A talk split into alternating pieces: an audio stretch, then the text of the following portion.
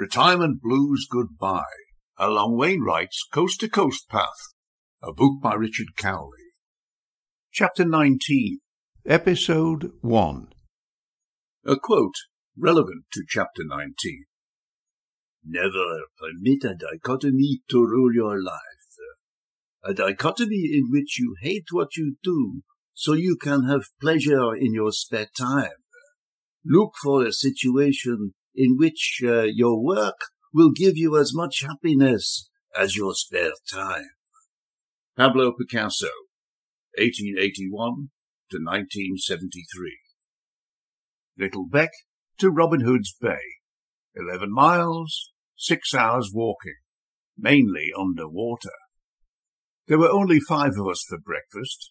The two Canadians had made an early start and were already on the road. Did foot and mouth disease or mad cow disease cause you any problems?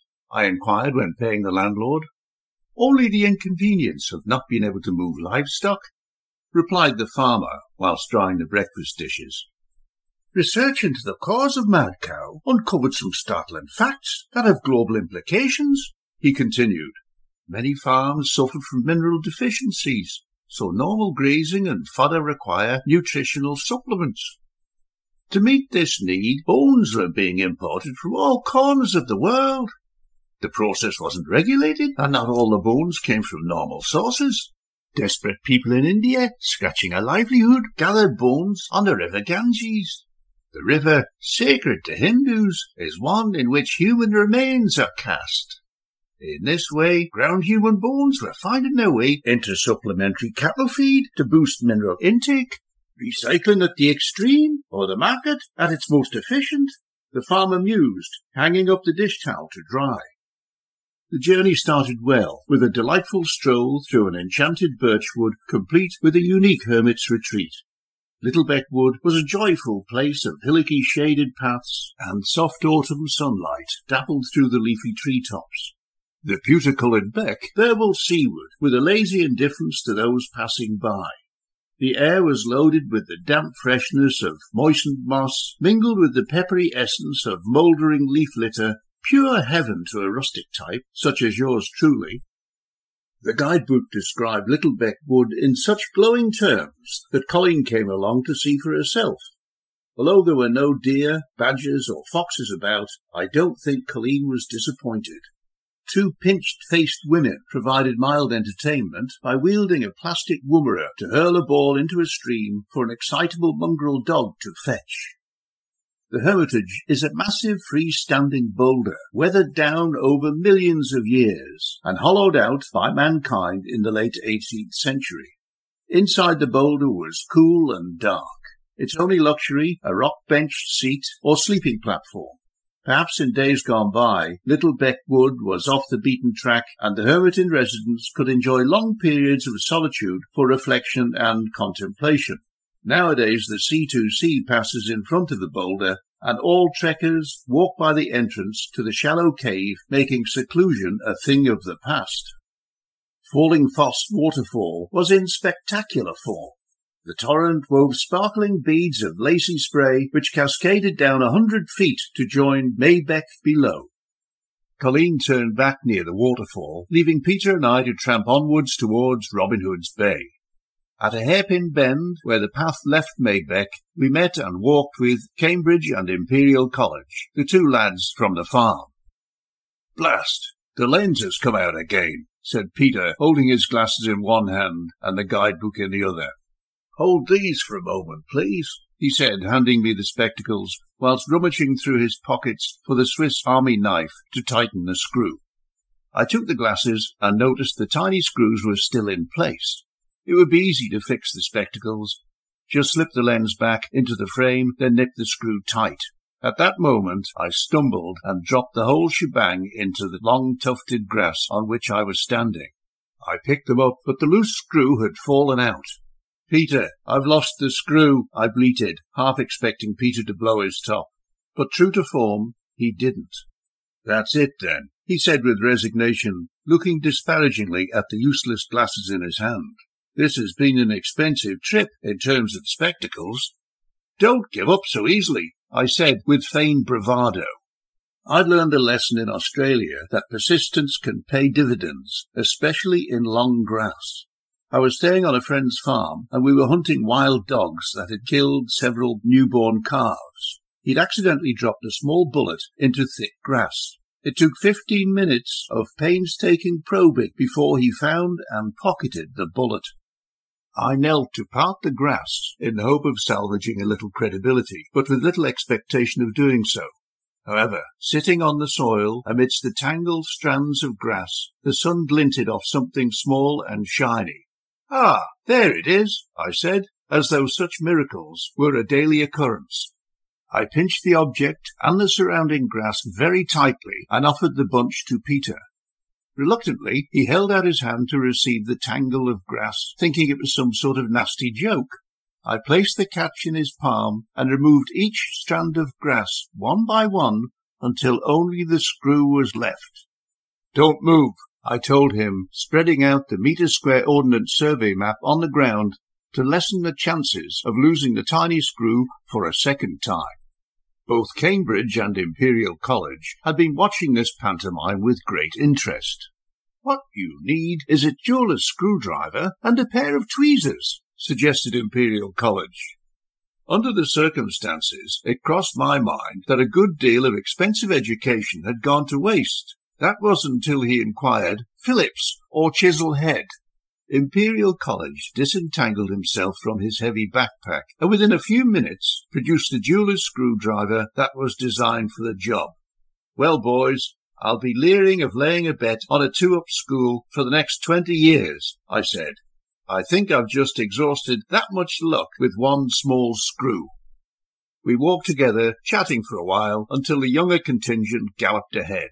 Regardless of age, it's exhausting walking slower than at one's natural pace. Where the trail left the road near Sneaton Low Moor, there was a sudden and very noticeable change in the atmosphere. The temperature plummeted, the hills misted over, and it felt as though rain wasn't far away. We donned our full wet weather gear including woolen beanies, and quickly checked that cameras and food were securely double wrapped in self-sealing plastic bags. In the chill, I realized it had been false economy to leave my woolen pullover in the car. Suddenly, a mighty squall was upon us. A lashing headwind drove big raindrops straight at us. Rain on the face and the curiously comforting staccato drumming of heavy raindrops on the tight-fitting hood close against my ear gave the final day a hint of the surreal. It was like mainstreaming Morse code directly into the brain's pleasure center. The message was loud and clear. Fantastic! Wouldn't be dead for quids. In the distance, across the exposed moor, Cambridge and Imperial College had been caught ill prepared. Heads bowed and faces turned from the lashing rain, the duo trudged on. There could be little doubt that they were already soaked to the skin. The storm had come upon them so suddenly they'd had no time to unpack and climb into their wet weather gear. For Peter and me, it was easier. We were travelling light. The weather was the wildest we'd encountered for the entire journey. The rain intensified, becoming torrential. The mist, ripped ragged by the gale-force wind, streaked by in long tattered ribbons. With no shelter to be had, there was little alternative but to traipse on through the deluge. Forty years before, I'd been working in the tropical top end of Australia on an offshore oil rig, trying to shut in a seabed gas blowout. Whilst there, during the wet, I'd experienced many monsoon drenchings, the Yorkshire deluge that day was as intense as anything I'd seen before and by far the heaviest downpour I'd ever been mad enough to walk through. Unlike tropical downpours, which are usually warm, the North Yorkshire torrent was cold enough to chill bone marrow. The path was a slippery rill of treacherous, low-lying furrows and boggy gutters. Rainwater streamed down my impermeable jacket onto my leggings, which gushed like drain pipes, but on the outside. My boots soaked up water like sponges, making them dead weight and cumbersome. When I turned to see if Peter was okay, he appeared to be moving in slow motion, like a Davy Jones deep-sea diver, weighed down by lead-soled boots. In those slippery conditions, it was folly to move quickly, Great care was needed with each step to avoid skating over into the sloppy drain trenches that fringed the path on both sides. Along the straight stretch of road, the deluge became even more intense. The driving torrent became so dense and opaque that I could hardly discern Peter's silhouette only fifty feet away. We must have looked a wretched and pathetic pair to those in the cars which loomed through the murk and splashed past with headlights ablaze. Surprisingly, even in those trying conditions, I had no desire to change places with any one of them. I felt like an explorer, not finding new and exotic lands, but experiencing something mystical in a familiar landscape, perhaps like visiting a parallel universe close to home.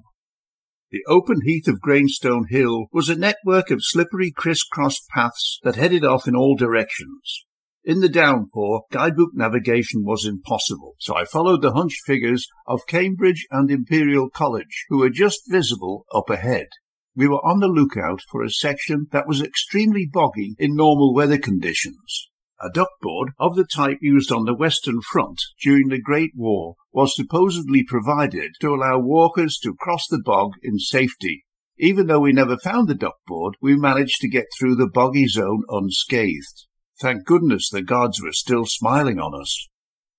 At the edge of the heath, the rain stopped, and the trail followed a deeply rutted cart track, hemmed in on both sides by high hawthorn hedges. I was a few hundred yards ahead of Peter, so I waited for him to catch up. Ten minutes later, he hadn't appeared. Very odd, I thought. Perhaps he's slipped and bashed his head. Perhaps he's had a heart attack. After all, he's felt off colour every now and then.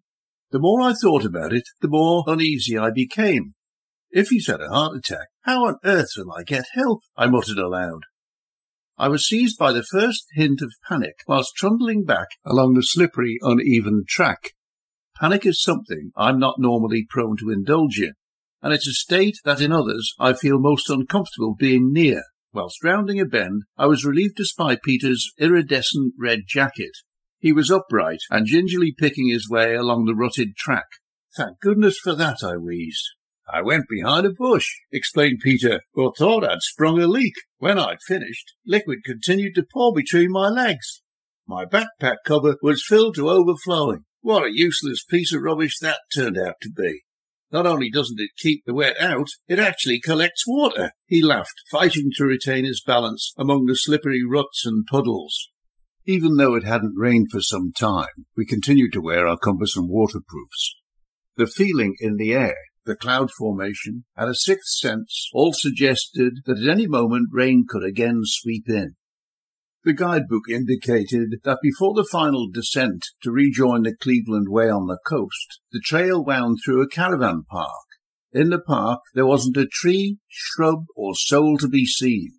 The bleak holiday resort of neatly arranged cabins had as much charm as a stack of new shipping containers on Liverpool docks. The cabins were similar to Australian dongas, in which I'd lived in the early 1970s when exploring for oil with the Japanese in the near desert region of Sharks Bay, Western Australia.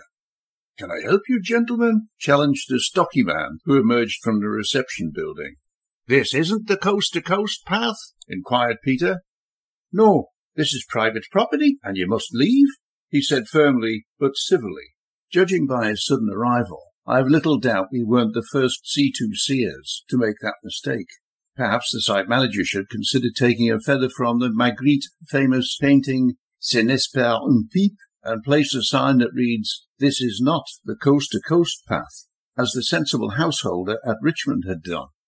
Minutes later, we located the correct caravan park and were slipping and sliding down a muddy bank to the cliff top overlooking the desolate Maw Wyke Hole and the leaden North Sea, hundreds of feet below.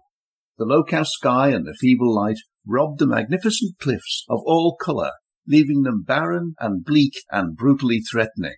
With fortifications like these, little wonder the North Sea deployed its forces to the south where its attack on the friable exposed coastline is more successful and ruinous, causing catastrophic erosion and houses to crash down onto the beach.